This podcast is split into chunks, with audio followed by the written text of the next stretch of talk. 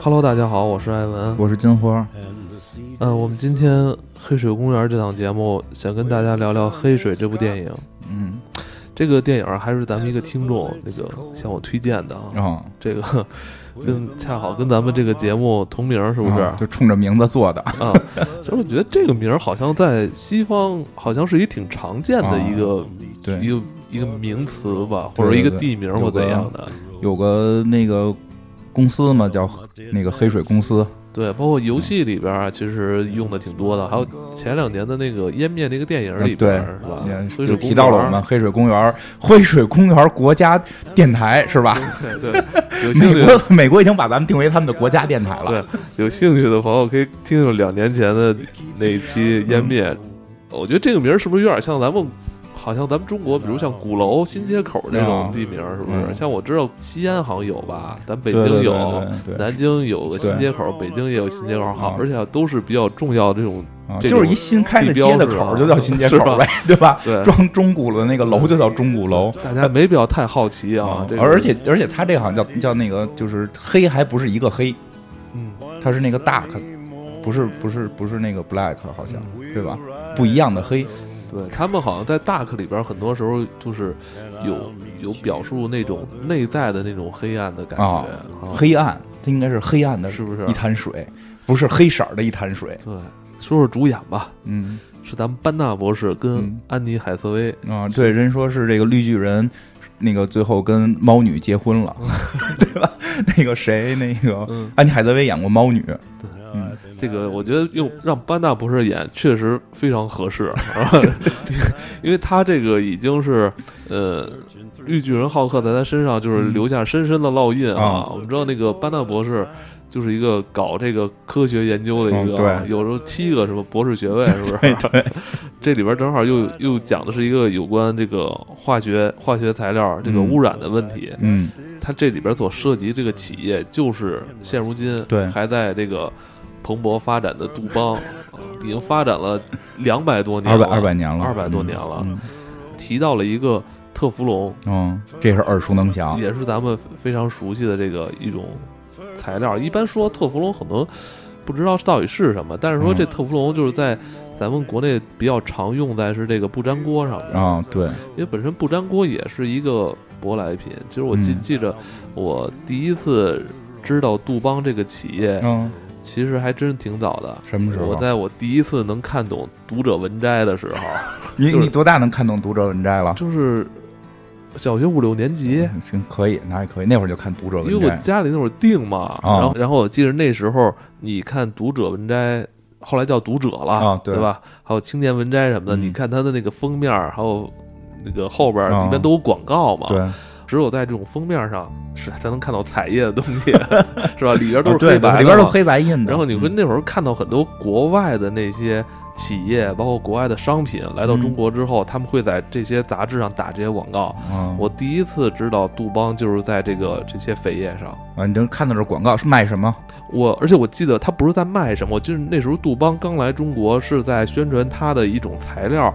好像是一种保暖内衣里边的材料，嗯，好像说说是什么这个这个什么这个内衣选用了我们杜邦的一种什么什么一个化学纤维似的东西，嗯，然后我就觉得这东西挺神的。那时候就觉得是一种那个科幻材料，哎，对我我那时候对也没有科幻概念，但那时候咱们一说的说穿的衣服，无非就是棉的跟底靴凉的是吧。你你要是想暖和，得多穿。对，他说这不用多穿，人说加一层东西。我妈那会儿老说嘛，十层单不如一层棉啊，所以他说的这套理论，就杜邦当时在杂志上宣传的他这种理论就。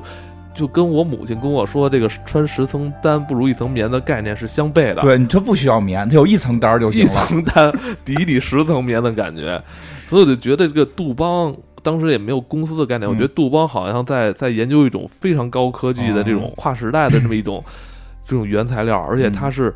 呃，应用在咱们这个日常的这个商品中，嗯，所以当时我就觉得，哦，杜邦这个好像挺厉害，挺厉害，挺厉害的。我记得那时候看他那个广告里边还有很多那种爆炸图，像现在来说好像是爆炸图，但当时不知道是什么，就特别新奇。爆炸图？就是那个滋滋滋着刺儿的那个框，不是一般像什么那种什么耳机啊，不给你放一爆炸图嘛，嗯，还有手机爆炸图，就把那个分解出来。哦，整个分解出来让你看。我以为你说真真弄一爆炸了，实验室炸了的图呢。杜邦是一家那个化工企业，对，是吧？而且现在仍然活跃在咱们这个这个世界舞台上。对，世界五百强非常非常非常就是而且有人也说杜邦是美国的这个几大这个家族之一。这一会儿一会儿可以聊聊这杜邦的来历。嗯，我知道杜邦最早应该是创口贴。嗯，所以我从小一直以为他是卖创，就只是卖创口贴的，对吧？我记得那会儿我就知道，好像杜邦是出创口贴吧，如果没记错，杜邦创口贴。邦迪吧？啊，邦迪是吗？邦迪？那我记错了，完，那我还记错了，名儿太像。那我知道杜邦就更晚了，我知道杜邦是我卖地毯的时候。我大学毕业之后，在一个地毯公司上过一年班然后呢，那个也是给人做设计啊，但是也那个就得了解产品，然后那个从那儿知道了什么杜邦啊，什么三 M 呀，因为我们卖的好多那个产品就都是那个化纤的地毯，就才明才知道了啊，这些企业。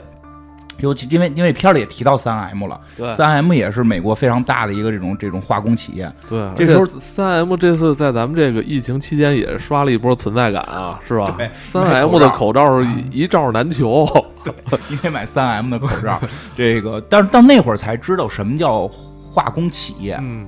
因为以前真的对化工企业是没概念，没概念，没以为就是研研究一堆那个化学方程式。因为我知道晚那会儿已经学过化学了，我以为化工企业就是在那儿跟那个弄一锅跟那儿熬，就熬各种的这个化学原材料呢。后来才知道不是这么简单，他们是出各种各样的，就是我们生活当中所有地方几乎都会遇到的材料，其实。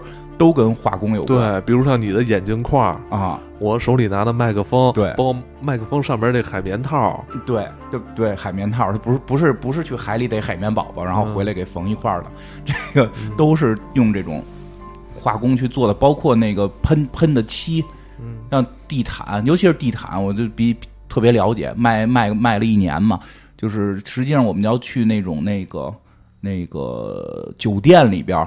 酒店里边一块一块那种方块毯，那种基本全部都是化纤做的。嗯，就就它不是说弄点羊毛给给给碾出来了，而是完全是这个人工合成的这些纤维。这个你这么一说，我突然感觉咱们现在这个世界其实就是由这个化工组成的。对，是吧？如果没有像你说这什么地毯啊、海绵啊、呃、塑料啊。这种各种材料，包括你们家，像我现在能看到你们家这个洗衣机这壳子，是吧？是吧？电冰箱上面这个胶条，嗯，这个就封门的这种胶条，如果没有这些的话，其实就不是我们的现代世界了。对，其实你会发现，其实我们就是靠这些，这个就是我们的这个文明进步合成的化工材料，对，是非常非常有关的。所以就是这个片儿的主角就是我们使的锅，对。但恰恰可能我们很多人 或了解不多的是，这些材料背后可能有些东西是对身体有害啊。对你像咱们一说锅，可能感觉锅嘛，铁锅能跟化学有什么关系，对吧？但实际上我们现在不是为图省事儿，就是都用的是这个特不粘锅，不粘锅啊，特不粘锅这个就是。我我们家真是挺挺早就用了，我肯定我身体里肯定有这个 C 八，有这个特氟龙，我肯定有，因为我妈那时候老喜欢在家烙饼，那时候你看在家里用饼铛，就咱们以前饼铛就是得刷得刷嘛，而且不好刷嘛。九十年代那时候，杜邦进入中国是吧？不仅仅做那种保暖内衣是吧？也带来了它这个。特氟龙涂层的这个不粘锅，那会儿你家里边你要是使的是这个这个不粘锅，你这个家里边的这个这个叫什么？这个妈妈或者说这个妻子的这个地位，就感觉跟邻居家那是铁锅的就不一样。呃，人家家进入现代社会了。然后我记得那时候我妈还逢人就说这个这不粘锅特好用，人 确实不粘。人关键是人真不沾，所以，所以我现在想想，哎，不可避免吧？这东西，其实你就算就是你，如果说咱们现在听众啊，如果你现在说，哎，我们家以前也用过，也不要担心，你就算逃过特氟龙这关，你可能也逃不过其他像什么金花那种地毯那关，你不一定能逃得过。对，而且那个还不光特氟龙，后来查了还有好多别的，因为太多了。有一个叫绿，就就也是叫什么氟的，就是就是它会导致湿疹。然后我现在怀疑。嗯就是好多洗衣液里边可能会含这种东西。我现在怀疑我这是不是皮肤敏感受这个影响？对对对，你说的洗衣粉、洗衣液这东西其实成本都极低，而且它也都是化工都是化工。你你本身你你包括你的浴液、洗发水，这不都是嗯化工的吗？嗯，对，像我这种皮肤敏感的，我就对这个特别的，就是那什么，比如说衣服现在只能穿纯棉，洗脸的啊或洗头的，你洗完一次，你突然觉得，哟，这这么好用，这么滑啊，那肯定是不好，肯定有问题。人说这就是能瞬间让你变白，或者瞬间让你变滑变好的，啊。可能是有一些那个里边搁富强粉了，这让你变白。但是也经常，我是经常容易被受这种东西影响，受嗯，就焦虑。嗯。但我后来想想，嗨，无所谓无所谓，吧因为逃得过这个因为刚才那个金花那个跟我 跟我说一句宽心的话啊，金花说那个你用了可能你就是什么都用了，就也比那种可能古代人活。对，也比古代那什么都不用的活得长。就是这也是这个，哎，这就真是现在这个这个这个悖论吧，算是。嗯你说到到底说我们现在身上，就是有种说法说现在确实周围致癌物越来越多，嗯得癌症的人也越来越多，但是寿命却越来越长。说怎么回事？说也有人说古人还没活到得癌症那会儿就死了。哦就因为他会有受别的疾病的影响，就就这这个就是人类发展可能就这样吧。但是但是呢，穷折腾嘛，是吧？使劲使使劲用，使劲吃，然后再使劲治，对 对，是吧？真他妈够累的嗯。但是呢，这个这个故事里边这个终极目标就是为了就是提高我们的科技水平，然后嗯去外太空继续折腾。呃继续折腾。我觉得最后最后的目标是我们都成为科技产品，嗯我们都是那个机机机械人，最后变成。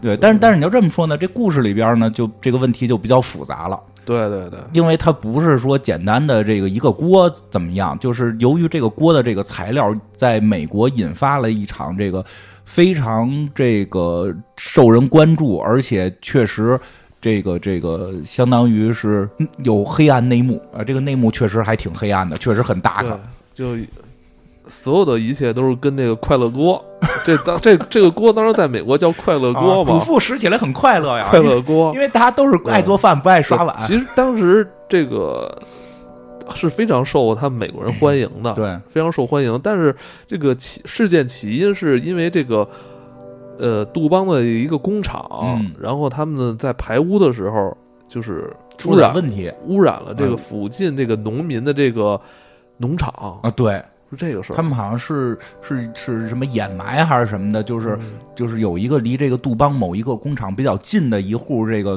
农民，嗯嗯、一看应该就是嗯这种南方大哥，可能是这种，就嗯就是就举着个枪就特别横，开一皮卡这种，说话都是那美国农民那操操劲儿啊，对对对，但很朴实，很朴实。很朴实。很朴实劳动人民是一家，这个他呢就是一上来就去了这一个高级的律师行，感觉就格格不入的这种，对吧？嗯就找了这个绿绿巨人，啊找了这个班纳博士，班纳博士，就这这，咱们就就就叫他班纳博士吧，叫怎么着告状啊，找律师告状嘛，因为是他这个呃邻居的孩子，这班纳博士是他这个邻居的孙子什么的嗯这种，然后就是说他们家这个牛出了这个。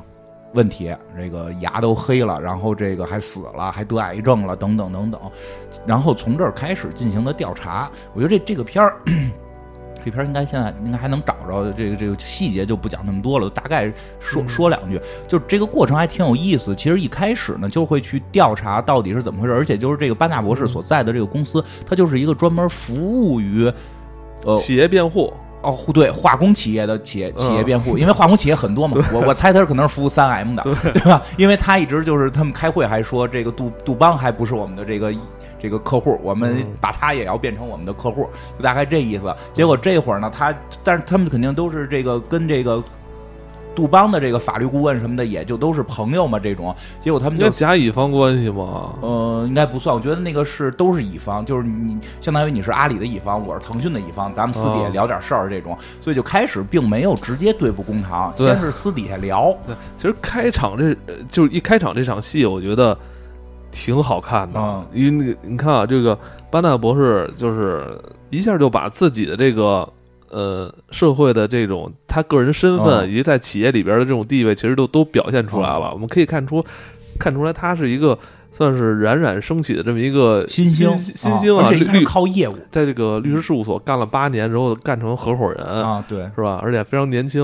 然后一看就是老板也非常喜欢他，对对对，不是农民大哥不找他来告状嘛？然后他一直在推脱说，对对对，你现在要告这人是我可能要服 服务的人，我们我们的未来希望的甲方，我们正比稿呢，你让我告他。男主是一个挺务实的年轻人，而且是未来会越来越有钱，对，合伙人了嘛，对对吧？但是但是就陷入了这个案子，因为这个就是他去当地就是去有良心吧，算是这个这个人有有职业道德，我觉得就是就是他去当地去考察了一下，发现好像真的这个这个有点问题，然后他就开始去去进行了一步一步的调查，而且但是挺有意思的，这个片儿并没有拍杜邦怎么去反击。对对对，对吧？而且就基本全部都是走正常流程去做很多事儿，然后那个要什么资料都给，对吧？给给就是多给你点儿，给他们一仓库，嗯，让他一个人去查到底哪儿有问题，对吧？这个这个班纳博士就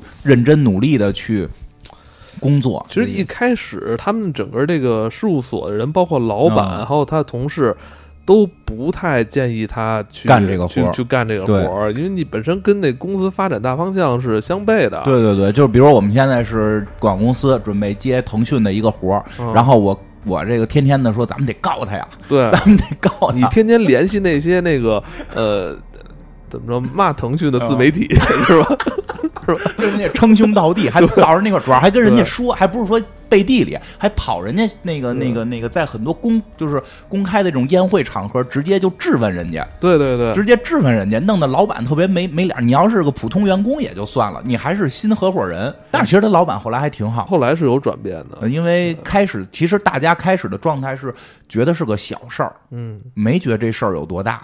然后呢？因为老板家也买那锅了，老板也用了不粘锅了，不觉得这是什么事儿，对吧？但是就是说，这班纳博特别认真。然后他在这个调查过程当中呢，就是哎，首先发现说有五十五个什么什么五十五加仑什么什么的这个这个桶，哎，你们用桶干嘛？就是你们这个处理废物为什么要用桶？这桶要你要用桶的话，里边肯定是这种有毒有害的这种废水，或者是这种就是需要特别隔离的这种。这种有毒有毒物质，但是查不出来是什么。然后后来呢，就在这一这一就开始就查着这一点了。就从这一点，哎，他从这个这个开始的这个环保局调查资料里发现了这个桶，有这个这个好多桶。这桶就不可能是说搁废纸或者搁无毒的东西，要不然就是搁这有毒液体，要不然就搁这种什么有毒的东西才需要桶隔离嘛。然后从这儿他就申请要到了这个这个杜邦的资料，啊，这个杜邦还真给。因为他好像根据法律他也没法不给，但是我可以多给，对吧？就玩命给，然后，然后把所有的都给他了，就给了特别特别多，就就一仓库的，他就得很复杂，而且就是我还挺惊讶的，因为这个故事一开始是九几年嘛，对，上来那资料一看，在他妈五几年还是六几年，就特老的一份资料。对吧？他就是合着得查几十年的这个案底，然后从这里边他慢慢的就发现，哎，这里边有一个特别奇妙的一个一个物质，嗯这个物质就叫做 PTFE，是吗？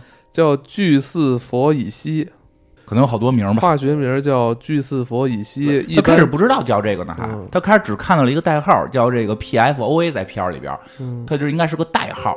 他也不知道代号是什么，然后他就满处找人问，完了最后从一个化学家那儿最后问出来了，请人搓饭，一边搓饭一边问人家。我那段挺逗，问人家说这东西到底是什么？说这个就是说是这个什么聚聚聚什么。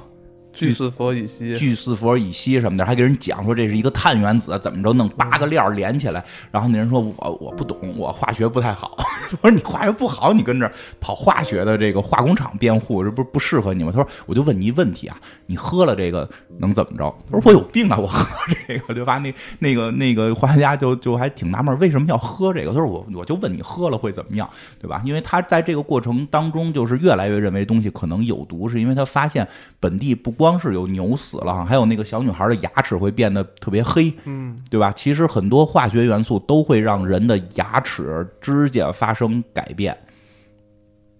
对，然后这个哎，在在慢慢他又发现了，哦，这个叫什么 C 八是是什么？这个这个四四这个什么四氟乙烯？对，这东西后来被四氟乙烯被杜邦自己内部就改做叫 C 八，他们自己内部能够识别认识的一个名称。对，然后后来，哎，这我也挺逗，杜邦他们是估计资料太多，自个儿也没看吧，就全给人运来了。这资料里边写的就特别恐怖了，所以这个片儿特别逗，在中间的时候案就破了。嗯，在不是说到后来，最后这杜邦一直藏着掖着，然后不告诉你怎么回事。这这片看到那时候，就我看脸进度条，我说这一半了，这案都破了，后头演什么呀？因为中间就破案了，而且是也不是说我我光破出这有毒，这个这个可能有毒，然后我们去证明它有没有毒，是上来杜邦自己就证明有毒了。给的那一大堆资料里边就写了这东西是哪来的，这是什么什么曼哈顿计划的这个对对对坦克的这个涂这个这个涂层是为了这个这个就是说什么呃叫什么来，就是它。隔防水，防水主要是防水啊，防水啊，然后这个这个各种性能特别好，说用在坦克上。然后这个这个后来说杜邦就杜邦公司就想这能不能用到民民用上边，所以就在民用上开始用。然后后来特别神的是，发现在民用过程当中，就是这个加工的人得病了。嗯。然后杜邦居然就开始自己搞人体实验，对他们，我这太恐怖了。他们甚至就说：“哎，这个是不是这种物质直接致使人得病？”于是他们就拿这东西塞在工人的那个烟烟丝里边，让那工人抽。反正那抽了一段时间之后，发现这里边死了几个。这确实挺狠的，太狠了，这挺狠的，这太恐怖了。这应该是什么五六十年代的事儿吧？这这这个他提到这个曼哈顿计划，他。跟那个 DC 里边那个什么有，我记得也有一个曼哈顿曼哈顿博士，对对对对对，其实类似的，就是就是那会儿美国的一些这个这个高科技的这个计划，特别激进的这种工科技上应该是是吧？对，反正当然确实做出了点东西嘛。做什么了？不是做这个曼哈顿博士。对，做一麦哈顿博士，特氟龙嘛，特氟龙嘛，就这东西叫特氟龙，咱们后头用特氟龙吧，别用那些太复杂的词儿了。这个这个化学词儿我们也念不利索，就就做出特氟龙来了，对吧？然后呢，这个哎，他们特别厉害，这杜邦自己就开始搞人体实验，拿这个往人烟里边就塞这个员工烟里塞，然后发现死了。哎，这事儿呢？就是还不算完，后来呢，就就你就是你发现有毒了，你就别折腾了。他们就接着会做一些实验，而且后来这东西也没停产，可能因为利润太高了。结果后来发现是干这个活的女工生的孩子出了问题。嗯，一个鼻孔，一个鼻孔，这人生出来是一个鼻孔，而且眼睛有严重的受损，而且我内线。而且真的，我看现在这个就是咱们这个说这个就是特氟龙的一些介绍里边，官方的介绍里边特意提到提到这个东西不能往眼睛里放。我操！但是我建议大家什么东西也别，除了眼药水，什么也别往眼睛里放。就是，但是它确实会对眼睛不知道为什么是有特别大的伤害。哎，就会发现这个女工怀孕之后就有可能会会会这个造成畸形。然后后来他们就开始把女工给调走了，这个事儿就慢慢就不了了之了，就就就继续在做这个东西，就这个快乐锅就就卖起来了。对它应该是在八十年代开始卖的啊。嗯，其实这个像刚才金花说，这个律师在调查这个案子期间，其实这个锅一直没有停止销售，没停止，并且还远销全世界。呃，对，这是九九年吧，反正就就就这个事儿大概发生在九十年代末。啊，然后就就开始，其实九十年代、九零年以前、九零年之后已经在来中国卖了啊。对，这个事儿就开始了一场这个非常浩大的人，因为我们看到这儿觉得这坏人已经找到了，对吧？这这杜邦还挺狠的，我觉得这个有些细节去去那个抢人老头儿，去抢人那个大哥的那个农民大哥。弄就是收藏的这些资料、录像带呀，然后这些这哎，不过必须说一下，这个美国这个大哥的这个这个法律意识很强，他的那些牛死了，他把瘤子拉下来，牙。抠下来就全部都给搁在冰箱里，拿锡纸裹起来，给一直储存储存好几年，储存好几年，这他妈是物证。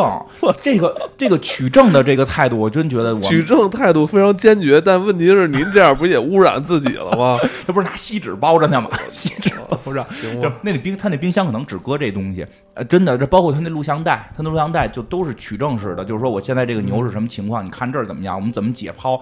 因为他是一个那个农夫，他应该有，也就是会会宰牛什么的，就是看哪哪哪有问题。就这个这个这个还挺厉害的，取证的这个嗯，这个这叫什么态度，还是还 是对，挺好。这个特氟龙，据说啊，这具体的这多少度，好几种说法，但我看到一种说法说。是高温三百度才能分解，四百度才能水解，然后抗酸抗碱，抗各种溶剂，连王水都溶解不了。对，非常的这个，特别有人说塑料王，这叫 塑料王。哎，这钢铁侠身上是不是涂这个了？呃，是可能，有可能吧？不过你不过确实看，就是像后来钢铁侠什么，就是在纳米技术出现之前，就是他们就都是是是这种叫塑料，就是就是因为塑料最后会做的比金属坚硬。就是在化工里边，很多超强的这种坚硬的物体可能是塑塑料做的，这个这个还能够不会被金属探测器探测出来，所以很多科幻片里都会用类似的材料。对，所以这个片子其实，在一半的时候，其实已经破案了，破案揭开谜底了。其实就是这个 C 八，他们杜邦内部代号 C 八的这种物质，而且他们自己知道有毒。对，因为这东西刚才说它分解不了，所以他们才会用这个。桶应该也是塑料桶，给他们都运走。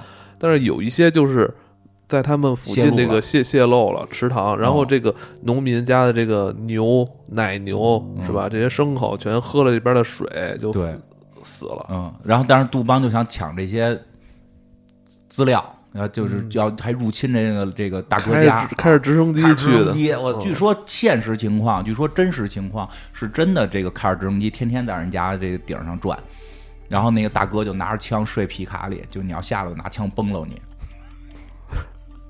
因为他们那边不就是可以持枪嘛，就就是你要想，而且你进入我的地盘，我是有权打死你的，就但是对方就能直升飞机天天监视你们到底干嘛这种，对吧？因为后来那个谁这事都查出来之后，就是就出这后边演其实不是在破案，而是在讲一些法律上的问题了。对，就是说，首先这个事儿，这个事儿，这个是不是有毒的？嗯。没法证实，虽然杜邦做了那么多实验，但不是国家级别实验。说国家就没拿这做过实验，所以国家不能认为这东西有毒。嗯，不是你说有毒就有毒，得有人证明它有毒。那说的，如果国家无法证明这个有毒的情况下怎么办呢？杜邦说有毒就有毒。就是他们是以企业谁发现的这个他自己去定，对，因为他中间有一段吧，这个故事也表现，就是故事也讲到说，环保局的人都不知道这 都不懂这个，环保局都没有你们这个律师懂得多，对呀，说环保局他们还说环保局是谁都比环保局知道的多。他们对他，因为环保局本身也不是科学家，他都是官员，他也得找那种科学小组。但是这些科学家又都基本上是在这些大企业里边，也没有这种说弄一民间科学家，估计也不可信，对吧？你可能得找大学教授，一下也弄不来。说，所以最后就是定，就是杜邦定这有毒就有毒。人杜邦也是实打实的说这玩意儿有毒，但是呢，定了一比例，开始就就是说说，但我们这个都没超过这比例，所以就不算有毒。就这个也好理解，这个叫。叫这个不不不谈不谈剂量谈毒性就是耍流氓嘛，这是这个化学毒药界的一个至理名言。说任何东西你多了都死，对你你喝白开水喝多了不是人也生病吗？对呀，就是任何东西超过某种剂量都会死。因为我记得特别逗，小时候看那个《七日》里边就有一个中学的孩子，然后学那个化学课，写的是是什么硝酸钠还是什么东西，我忘了啊。就是说那个东西书上写是有毒。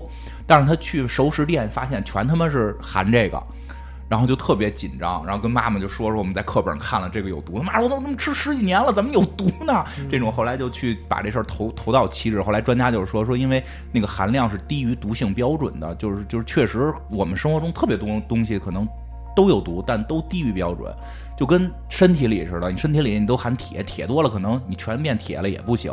就它是有这么一个含量标准的，但是这含量标准叫杜邦自己说了算，反正就发现这官司不好打，所以官官司不好打呢。这个我觉得这个后边精彩的地方就在这儿，就是这个 这班纳博士就找这大哥了去了，就是说赔赔你钱呗，私了呗。对，这事私了，说因为国家没有规定这东西有毒没毒，你根本告就是你走刑事案件是走不下来的。那那那就是走民事的纠纷，走民事纠纷的话，杜邦就请得起好律师，就跟你打去了，你不定打哪天去了，对吧？而且这大哥这会儿就是说，不光牛牛病了，我也病了，对，癌症，cancer，我也癌症了，一直咳嗽，身上都他妈烂了，挺挺可怜的。然后后来这个这个这个这个这个怎么说来的？然后那个班哈博士就是说什么那个你你不要跟他们打官司，我曾经是他们其中的一员，我特别懂他们。大哥特狠啊，说你现在也是他们中的一员，就你不要以为你替我们老百姓说两句话，你就你就你就从精英阶层变成老百姓了。你现在也是他们当中的一员，你你你根本就没有从心底里向着我们，就大概这意思吧。后来，后来就跟他说说我已经得癌症了，你惊惊不惊喜，对吧？最后那班纳博士就急了嘛，就是我求你们离开这地儿吧，你再这么下，你俩孩子，你俩姑娘怎么办？就是这场戏的时候让我联想到这整个故事里边，咱们的男主跟这个告状的这个农民大哥，他们差不多一共有三到四次见面，嗯，但每一次见面。就是都是非常匆忙，而且每次见面好像都有一种不得不分开的那种感觉，你记得吗？对，是第一次见面是他要开会，他开会，然后大哥找他，他说：“你等会儿，我现在没工夫跟你说。” 然后这次呢是是你领得癌症了，你先你先赶紧治疗去，我咱等会儿再说。对，我觉得这我我不知道这是不是导演在有意的在去编排这种很矛盾又就是。应该合作，但又无法合作的这么一种状态，因为他们的心态真的不一样。就他们就是大哥说的是，就是你就因为班纳博士这这，我觉得看这片特别得注意的这点，他不是一个民间的一个类似于咱们这种秋菊打官司讨个说法，一民间这个这个人士就去的，他是一个非常高级的律师事务所的合伙人了。嗯，他确实跟农民大哥是有一定的这个这个差距的，因为像农民大哥的思维特别明确嘛。不需要钱，我已经快死了。我需要让这件事儿的人坐牢，这是 老百姓对吧？这特别直接，特别直接。就我已经快死了，我要钱干嘛？我需要那个人坐牢，要要必须有人为这种事儿付出代价。这是一种，这是咱们老百姓最直观的表达。但是那个律师呢，就有很多特别，就是就是他把事儿能想的不，我觉得不能说想的明白，而是他更懂里边有很多规则。这事儿第一你办不到。第二，你可能这么下去对你没有任何好处。对，因为他非常熟悉这套这个诉讼的流程啊，因为他是里边的，他是他们当中的，真是他们当中的一员。要跟你打这个官司的人，他可以给你拖十几年都有可能。对，后来就是这个私了了，还是说服大哥私了了。但是这个这个咱们的男主这班纳博士是这事儿不能算完，这个还有别的法儿，就是就是接着往下弄。对吧？然后就是另一个要投诉的人就出现了，就是说这个这事儿已经吵起来了，而且这个首先这班纳博士还把这事儿给捅到这个打小报告了，嗯，这也挺逗。这个这个一般这咱们说不该打小报告嘛，对吧？因为这个班纳博士做了一次这个人人性的这个。这个抉择，他这个就说这事儿都已经这么傻了，然后把家里的锅都给扔了，地毯都给掀了，然后他媳妇儿都急了，他媳妇儿就说：“你疯了吧？你天天折腾在这事儿上头，你现在是不是疯了？”然后坐下来给他讲，就讲这东西到底怎么回事儿，哪哪年出了什么事儿？说，所以我们现在每天都活在这个这个特氟龙的这个毒害当中，而且这个东西在人的血液里边是不能被降解的，就是一旦拥有就天长地久。而而且会遗传，就是就是因为你母亲怀孩子，你你你都是从这个血液去给供养料嘛，孩子身上也会去感染，这个这个这个不，因为那会儿正好他媳妇儿要生孩子，就好多细节表达特别逗。他你看咱们就是。他从事这个事儿了，他知道他天天活在毒毒毒药里，所以那孩子一出生赶紧问：“哎，他眼睛有毛病吗？”对对对，人家 人家不知道是什么意思，他说这个你不要紧张，你颜色挺好看的，你不要紧张，就是能感受他就很紧张了。然后呢，这个他就他就跟他媳妇儿就是聊过一回嘛，就说怎么办？嗯说的按照这个他看到了这么多资料，但按照保密协议，官司也打完了，他不能把这些资料去公布。后来他媳妇儿反正就是意思是。你做人还是得有点良心，就咱们按老百姓的话，你做人得有点良心。对，因为这个我们说农这个告状的大哥跟咱们男主其实还是有一层关系的啊，就是咱们的男主小时候去人农场玩过，在人家农场就有过一段童 年。对，而这还是他奶奶告诉他的，说 你小时候你去过他们那儿，你小时候还特别喜欢那儿。他说哦是，哎我想起来了，对，那农场是。还有照片留下。欢乐农场，对，所以这这个这个班纳博士饰演的这个男主还是一个，还算是一个善良的这个善良，还是一个很善良的一个善良的精英阶层。嗯，这这最后他，我觉得媳妇儿那话就好像让他就是想明白了一些事儿。就是虽然道理上职业精神应该排在第一位，但是当已经到了你含人量的情况下。你你还应该先做个人吧。对，所以他就把这事儿打了小报告了。这个这个打了小报告之后，就国家就知道了。他本以为这事儿就解决了。但结果没想到，去国家做完证之后，好像国家对这事儿也不太大所谓。就美国，那美国你告这个，那杜邦，那杜邦就是就是这个什就是国家股东之一，是吧？股杜邦快成国家股东了，国家就美国这种这种政治制度，他就议员什么的，就都可能都是向着杜邦的。结果他就没又又没成功。甚至啊，你刚才说的，可能在国家层面，就是很多这些这个资本资本的这些大佬，是吧？他们人家都是就是。穿一条裤子啊，呃，在整个这个我们知道这个杜邦的所在的这个小镇或者这个城市，哎，对，他甚至杜邦啊，都养育了这个小镇几代人。嗯，这个片子里边交代了说，呃，杜邦所在的这些城市就是给给这些当地居民买房，给他们那个改善生活，供他们子女上大学，这个。在明面上还是对这个当地的这些居民有一些这种实际上的扶持，甚至在后期取证的时候，那个律师。还受到当地这些居民的排挤，对，就他们还是还直接就说了，说杜邦是好人，好好人，大好人，我就我对我们家这三个孩子大学都是杜邦给供的，而且那个谁，那个那大就是那个养牛那大哥，嗯，就是后来被曝被媒体曝光，这这个片儿没特意讲媒体，媒体也特别闲得慌，就是因为美国有好多类似的电影，里边有专门讲媒体多讨厌的，就是也有讲媒体多好的啊，因为很多事儿都是双面性的，就是这这个媒体还把这事儿给曝光了。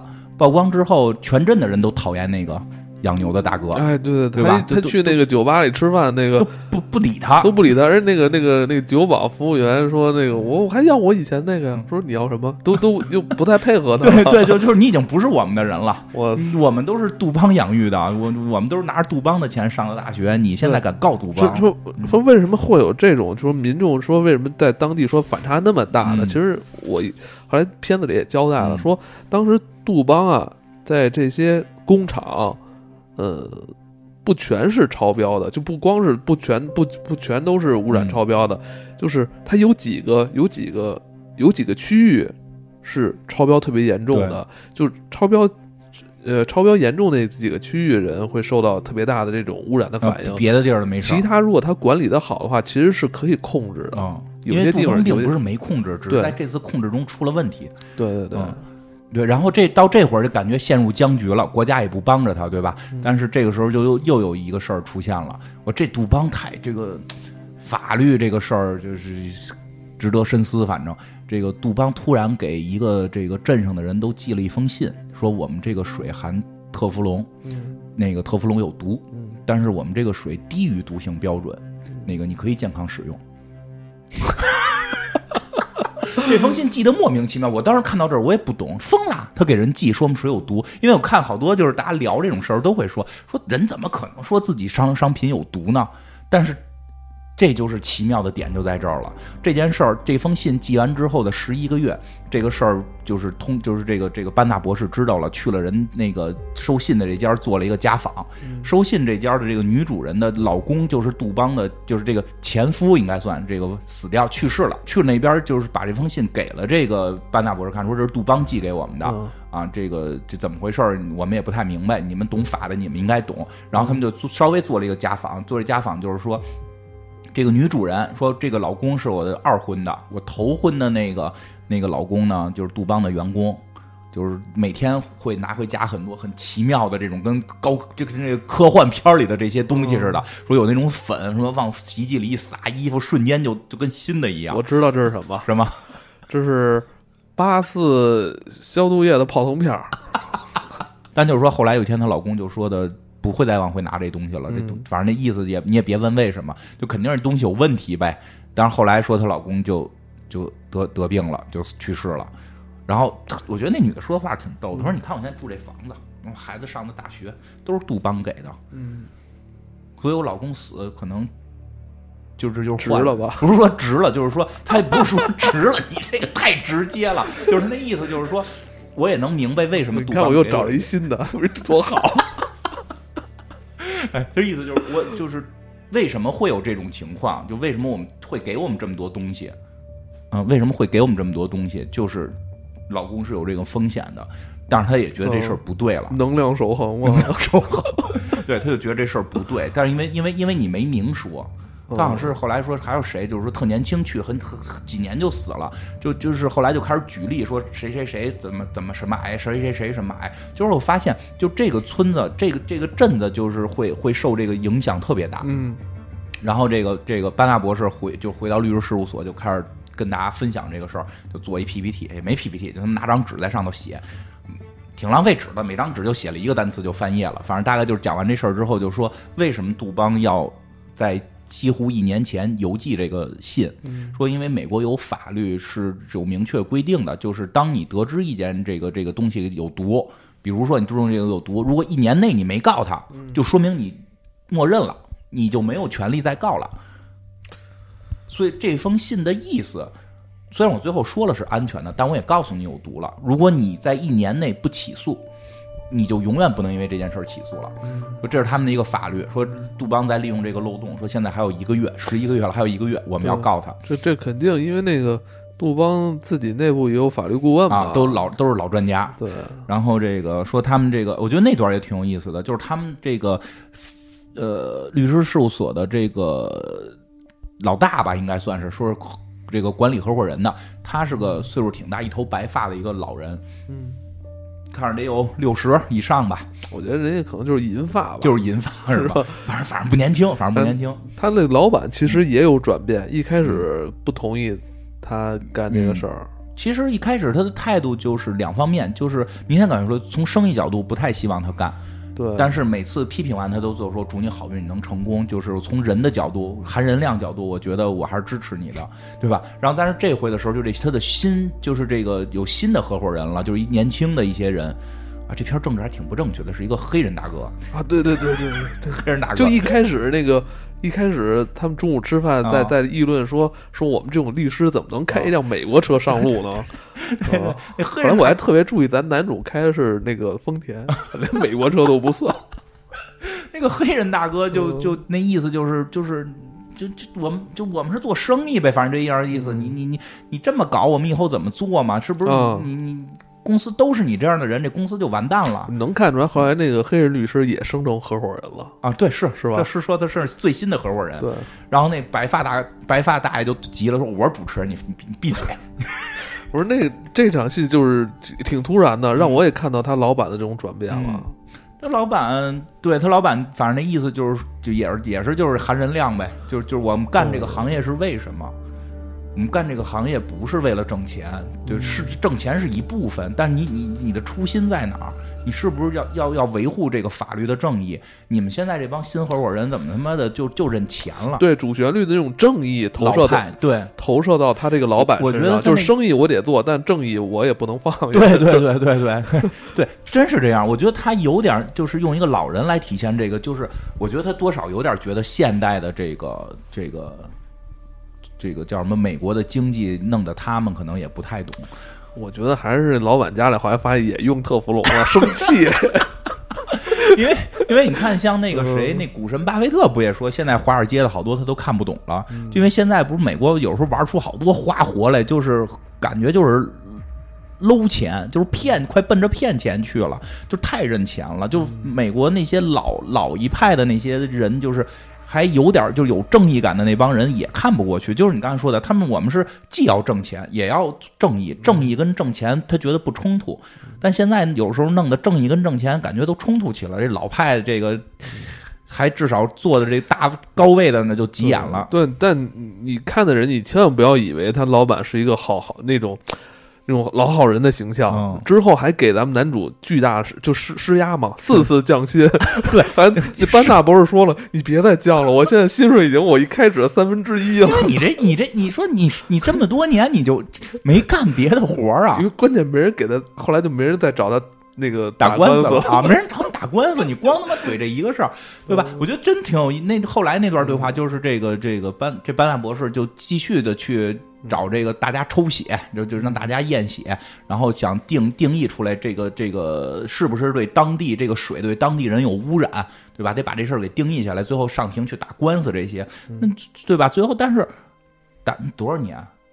七年吧，嗯，就就是就是因为他开始说你拿少数的数据做，可能这个东西不准，必须得多点儿，所以弄了七万多份血，抽了七万多份血，每一份血还给人四百块四百块钱美元，用这个方式去去让这个当地老百姓献血，然后去做检验。然后当地老百姓领了四百块钱，还骂班纳博士哈，我们来这就是为证明杜邦没问题。对对对对对。然后这个对，但是他忽略了一个事儿，这这六万多份血得分析老长时间了。对，所以在这个过程当中，老百姓就急了。而一方面是急了，一方面是说政府也给他们施压，就是这个分析的这个钱一直让这个律师事务所掏。说如果最后打赢了，这些钱会由杜邦赔你，但你得先垫付。嗯。他他他这可不是给他降薪吗？没开他，我觉得就老板对他很仁义了，对吧？班纳博士在这个高压下还还抽两脚风，不是，呃，班纳博士在这个情况下还生了孩子，嗯，什么都没耽误，什么都没耽误，对吧？这个然后还抽两脚风，最后抽 说这个压力太大，我那场戏特别想过去给他摁人中。他们就不懂，不懂，他们就不懂，摁 人中就缓过来了，不用去医院，还 ICU 什么的，不用抠人中、掐人中，真的嘴里塞草掐人中。然后这个开玩笑啊，这个嗯，反正后来就就是感我感觉就是那次事情之后，就是他应该又接别的案子了，把这事儿就给放下了，是吗？应该是，要不然他会被开掉的，因为这个案子就被停住了。对，反正他能体会到他。内心其实还是压力很大，然后因为有仨孩子得上学，媳妇儿该跟他打架，所以就老老实实的这个这个这个抽搐这个病发作之后，估我他没养，但是能感觉出来他还是合伙人，还有自己的独立办公室，就肯定接别的活了，这事儿就放下了。但是他心里边有一直有这个坎儿，因为在这个这个这个去做这个血液检查之前，他们已经跟杜邦谈好了一个协议，就是说如果这个。证明了这件事儿，就如果证明了这个这个血是有问题的，如果证明了当地居民饮用了这个当地被污染的水可能会得癌症的话，将会做长期的这个医疗监控，就是谁饮用这个水得癌症或者后期得癌症，以后得癌症，就不管过多长时间，杜邦都要赔钱。然后他是说开始说弄了几亿。美元好像是啊，不对，二百多亿吧，好像是，我反正特别大一个数，说要赔这么多钱给这些老百姓。嗯，然后后来这个事隔七年之后，这事儿大家都已经忘了。突然班纳博士就接到电话了，说的就是对不起啊，这个打晚了，我们这个验完了这血，他自己都忘了什么什么事儿。嗯，不是血验完了，我操，就就心里的最大的坎儿过去了。说验完了，说好像是跟。七六七种癌症相关，三千多人是因为饮用这个水得了癌症，说赔死他们，让他们赔死。但这时候好像杜邦就是就是那个，这时候耍赖了，就呃。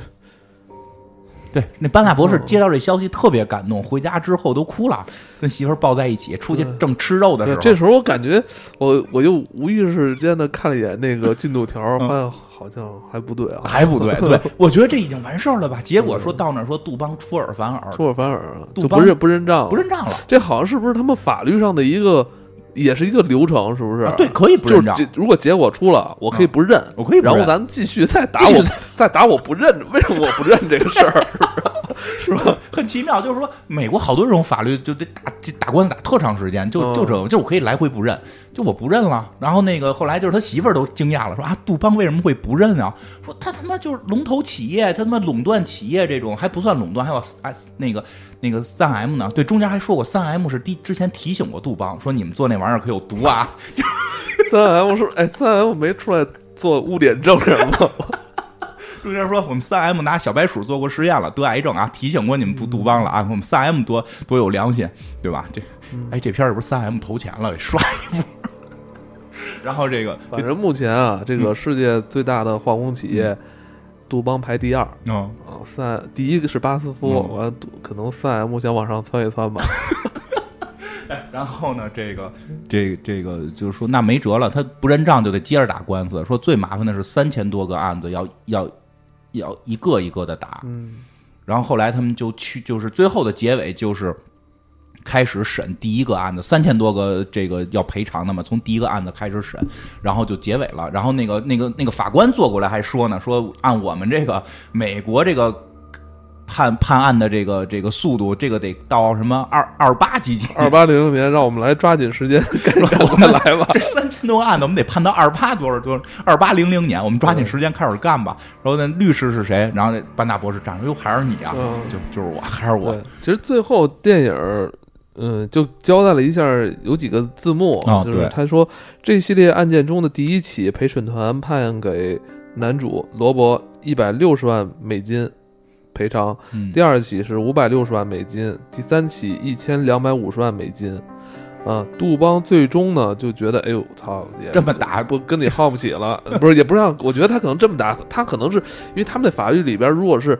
这同样一件事儿，你放了这么多起，就越来越贵，就就可能是要翻倍，是吧？对，从咱们之前咱们之前在那个历史上做了一期那个这个数数，咱们这是就是说，如果这个每天让你数一个数，最后能数多大，其实是一很大的数。对你每天翻个倍，每天翻个倍是吧？我觉得有可能是就是法院也觉得你杜邦这么干，对啊，不太不太对了。你第你第第三起就一千多万了，对，所以他。杜邦可能想，如果第四起会不会就是一千两百五十万美金再再什么再翻个再翻倍，嗯，是吧？就干脆就统一赔了。对，后来就是杜邦最终又最终用六亿七千万美金对三千五百三十五起诉讼进行了调解，也不多。后来人说了，在当时啊，如果杜邦的这六亿美金相当于杜邦生产线就所有产品里边任意一款产品三个月一个季度的利润啊。仅仅是它的三个月的利润，只一款产品的利润。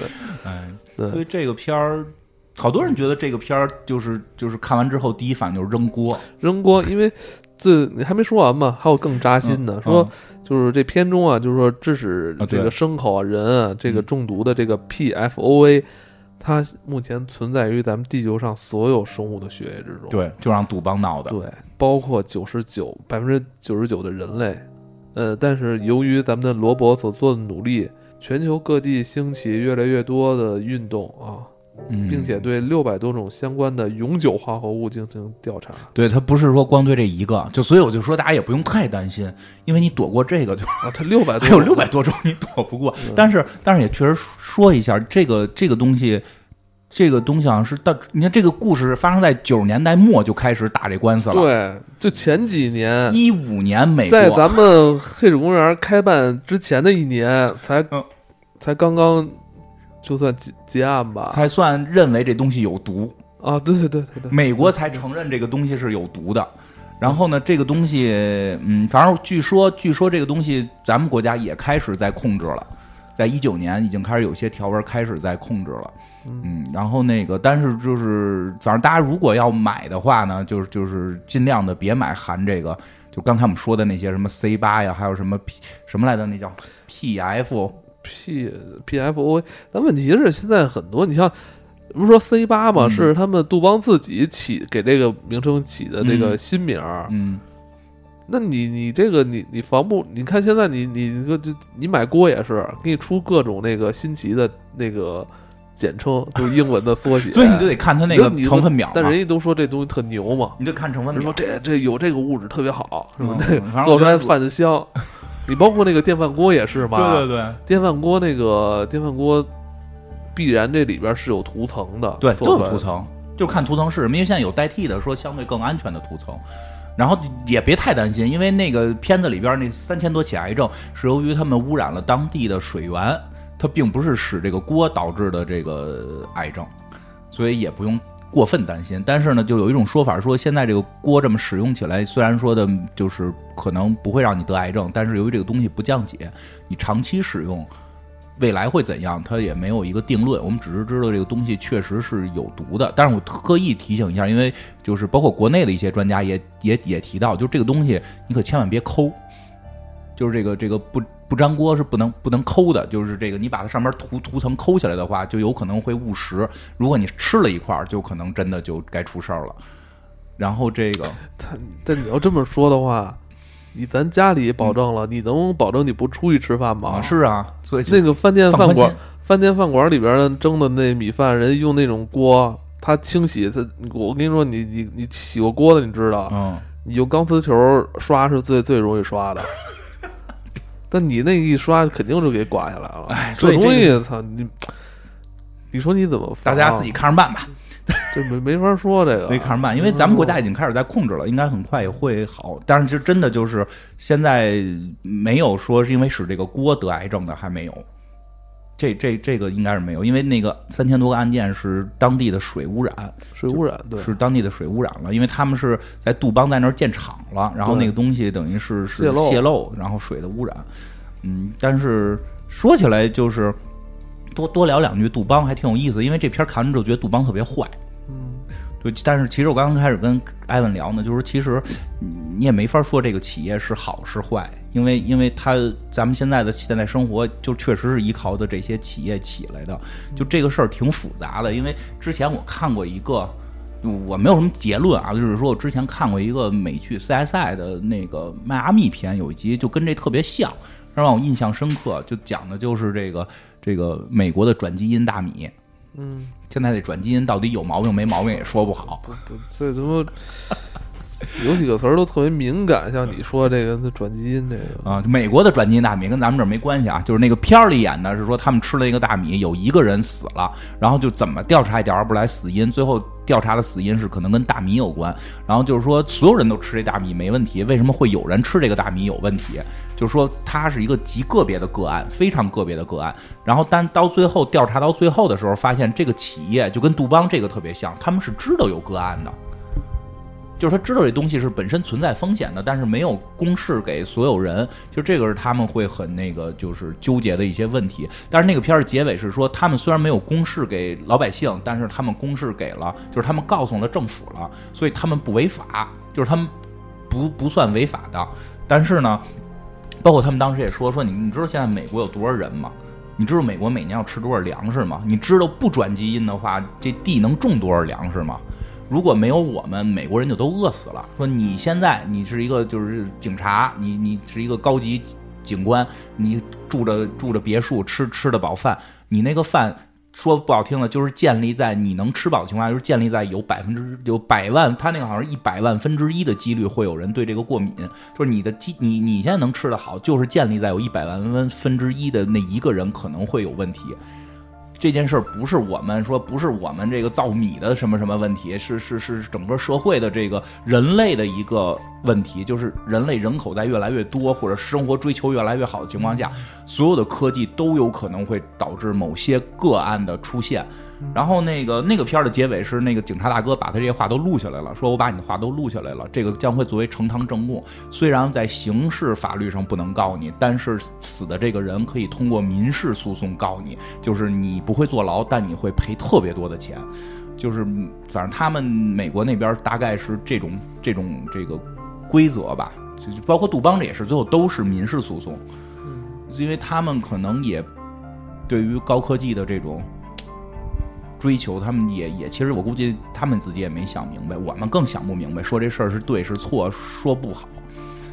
但是他们那个给人烟里边塞他妈的那个特氟龙，看抽了死不死，这太坏了，这个太坏了。我觉得他们那时候反正那些企业也是挺激进的，我啊，那会儿我觉得都疯了，那会儿太坏了。疯了。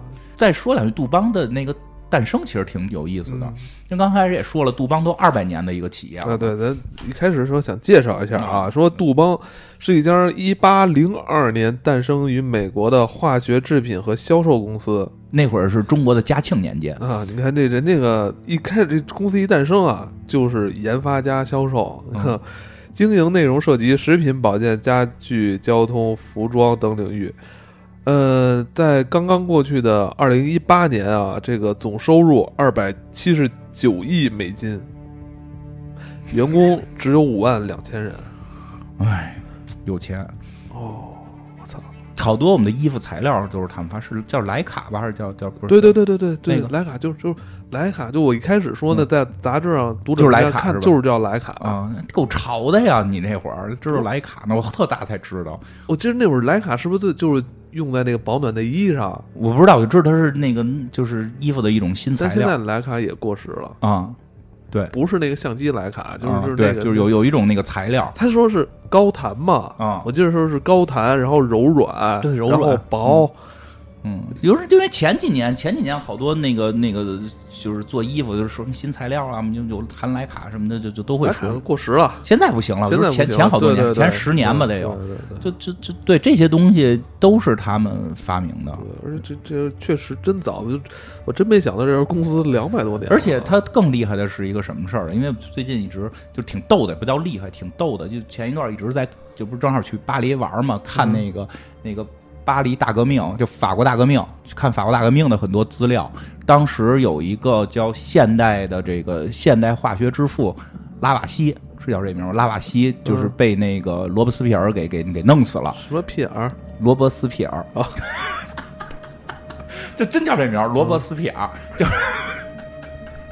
罗伯斯皮尔，然后把这个叫应该是没记错，应该叫叫安东什么安东尼拉瓦锡，就把这个拉就是现代化学之父给弄死了，因为他当时已经就是这个化学之父参政了。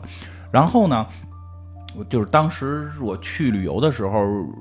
巴黎有一个特别的景观，叫地下这个万人坑墓穴、骷髅骷髅坑，哦这这这我我去了那儿了。嗯那里边就是很多说的是当初什么瘟疫啊和那个法国大革命时候屠杀的这些人全部都埋在里边。我还特意去里边找这个拉瓦锡的这个这个墓，据说也在里边，这没没没找到，太难找了，里边全是这个骷髅。这个杜邦的创始人是这个拉瓦锡的徒弟。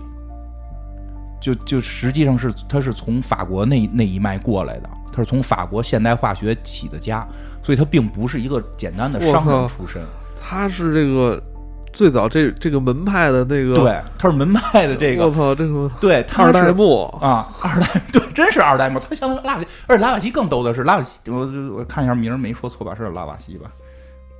而且拉瓦西实际上是我国，我国好就是咱们咱们普通就咱们这代人吧，至少拉瓦锡的脸见的特别多，但大家都不知道。为什么很多类似于什么羊脂球啊，或者什么的这个这些这个外国的这些这个盗版书，都用拉瓦锡的一张油画做封面，就是就是前面摆着摆着几个化学瓶子，然后一个一个这个这种那种卷毛的头发的男人回回头看着，然后旁边站着一个那个白色爆炸头的女人，就就是那那么一张画，你见过吗？为什么要用这张画？因为这张画儿我也不知道为什么大家特别爱用这张画儿，我给你找一下。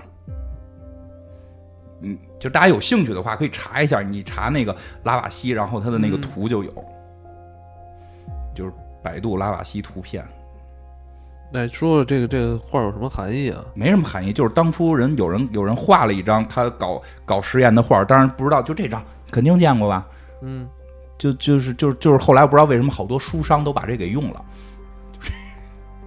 哦，就好多书商都把这个印成封面了，就印的那种外国的那个那个好多名著都用这个封面。其实这个人就是杜邦的师傅，然后后来是他就是法国大革命的时候，他是含有自己的政见什么的，这这个这是一个有政治方面的表达。后来被屠杀了之后，是拿破仑好像就觉得杜邦这个就是。有问题，反正就是不爱国，觉得可能是，反正一一些政治矛盾，他就杜邦就去了美国了。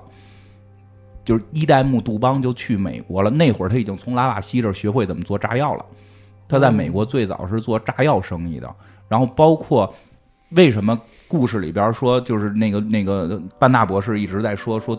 美国政府跟杜邦总是站在一起，这种是因为美国的国土说这个华盛顿是打下来的时候，不是美国现在整个全境，还有很大一片地方是在法国人手里的，嗯，对吧？因为美国是跟英国人打，法国当时还支持美国跟英国人打，因为法国人就是觉得谁能打英国人，谁能打我的那个老对手英国人，谁就跟我是一伙的。这是好像是路易十六给了美国好多的支持，还派人去帮着打英国。打，但是打完之后，路易十六自己上断头台了，最后国库打空了，最后折腾来折腾去，什么罗伯斯皮尔最后都都大屠杀，最后拿破仑上台了。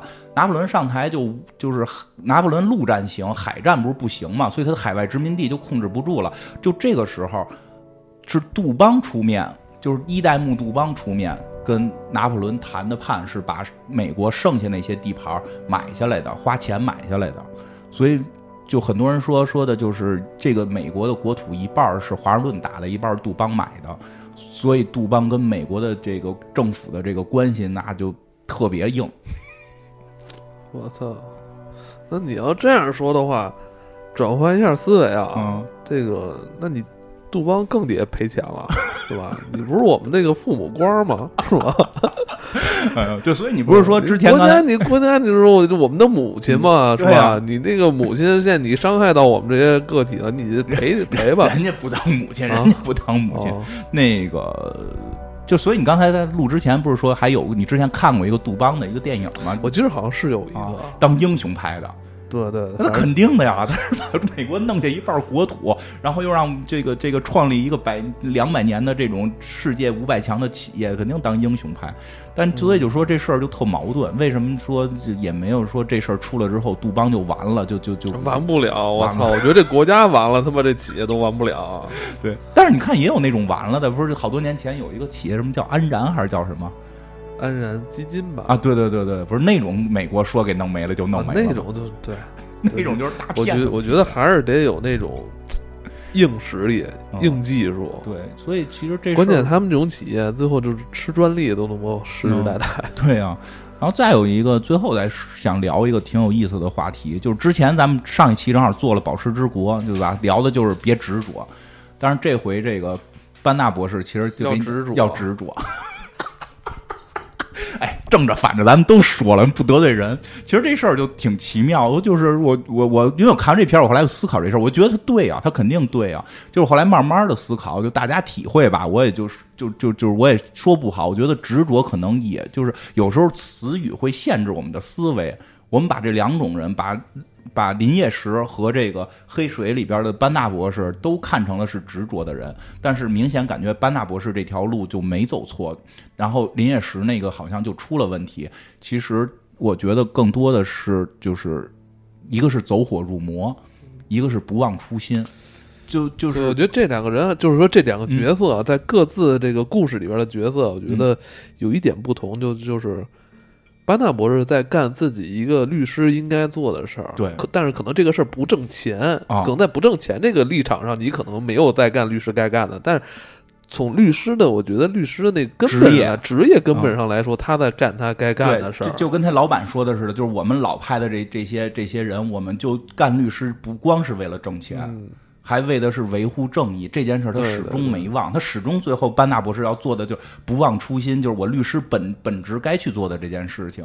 林野石那个就就就后来就是走火入魔，他有点在干其他人在干的对干个事儿。就到了到了这儿，就发现有这么一个事儿，就开始拐到那儿，他就就就越拐越多。其实大家也去体会，可能执着也有不同的执着，哪种执着是我们该追求的，哪种是我们不该追求的。我觉得应该是找好自己的位置，对然后在自己的这个位置上好好去执着的追求。嗯对，我觉得这是没错的。嗯，很多观众是打了一个感情分儿，是吧？这个算是一个个体在向强权的这种、这种对，这种发出这种挑战，然后最后还取得了胜利。我觉得这可能是观众是觉得出于一种正义啊给的分数，但我觉得这个片子其实后半段说实话有点垮。嗯，这个后半段剧情真实就那样。确确实后半段，嗯，其实我觉得是这样，电影对对，它电影分好多种，这种这个属于它这个片子有点像韩国的那种电影是吧？纪录片似的是吧？对对对根据一个事件真实的事件去去重新去演绎给，你，就是真的就拍几分钟就一年过去了，拍几分钟一年就过去了。对，而且那个嗯电影，我觉得明显最后这个班纳，咱们男主讲那句话特别像嗯，韩国那个电影《熔炉》里边讲的，就是什么是不要什么让世界改变我，是什么就是 那个话。对对对，我们要保护自己。我他当时好像说说那句话，我我我找着了，哎呦，当时我看的我都觉得有点像那个，你一会儿觉得思密达就出来了。真的，我觉得这个一下就是让我忘了，我看的其实是一美国电影。不是这两年是不是那个韩国电影也影响了美国人的这个？你说这一类其实一直有嗯，这一类，因为去年年底我还看了一个那个是那个那个洛杉矶爆炸，洛洛洛是是洛杉矶吧？嗯，洛杉矶奥运会爆炸的那个事儿，也就嗯其实它就是差不多的。对，最后那个他讲这么一句，他说：“只有我们自己保护自己。嗯”确实，嗯，这句话也是挺能让很多这种老百姓或者弱势群体有这种、对，这种反正这这类片子就是都不好说是不是真实事件改编，嗯，它基本上是尽量的还原真实事件，然后为了这种就是一些可看性，可能两口子吵架是编的。对啊，对吧？可对，可能那个就是因为因为在片子里边还有一个情节，我觉得对，这正好这正好这提一下，就是就是有一次那个就是好那个班纳博士陷入绝境的时候，突然有一个人过来问他，就是那个我那车那个收音机坏了，你能告诉我现在比分是多少了吗？啊，对对吧？然后那个班纳博士就就看见那个人，那个人就脸部好像是有点畸形，是被被整容修的，对对对。然后后来叫巴巴基，是吧？对。反正大概听着跟那个冬兵的名字似的，对对，就是 就是冬兵的名字，布奇好像是巴奇。然后这个这时候他有有一个他的那个家人就叫他名字，给他叫回车里去了。这个人就是他们在开始调查时候发现说有一个那个女工女工怀孕了，生出了一个人一个孩子，只有一个鼻鼻孔，就是那个人。他后来是整容整出的第二个鼻孔，但是脸部有明显的这个整容的这个。很严重的痕迹，就就明明显是半毁容的这么一个情况吧。这个人是真人出演，对，这个人是真人出演。这个片子里后来介绍了好几个，包括包括那个告状大哥他他哥哥啊兄弟哥哥，以前是给好像挖矿吧，是给他们干活，给杜邦干活的那个，也是真。真人真人出演，算出演，反正露露脸了。他没说是谁，在一个地儿坐着，就是他有好几个是这个相当于真人出演的，这个真实性很强。所以这个片儿，我觉得更看完之后让你就是，尤其是最后出百分之九十九的，因为刚刚开始看的时候还想，哎，咱们是不是使着铁锅没事儿啊？就就到最后结尾的时候，就只百分之九十九的人类现在都已经中这个了。嗯，就都已经中这个了。他他他这一点就跟很多片子都不太一样的。好多片子你看了是个故事，嗯，是个科幻，哪怕是一些现实主义题材的，那可能只是一些小部分人会会会遇到的事儿，比如某种疾病，比如某场灾难，就可能是由于年龄没赶上，或者说地域的问题，或者说人群的问题。我们不是那类人，我们是站在外边去看这个片子。看到最后最感受不一样的地方是，所有片子给我都没有的是，这是站在里边看的。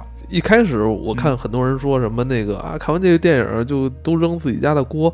我一开始还带着一些挺鄙夷的态度去去对这种言论。后来我发现，后来我发现扔了其实也不是什么坏事，因为好多东西吧，就是咱们日常生活中习惯老用老用，其实很多东西它其实都是这个。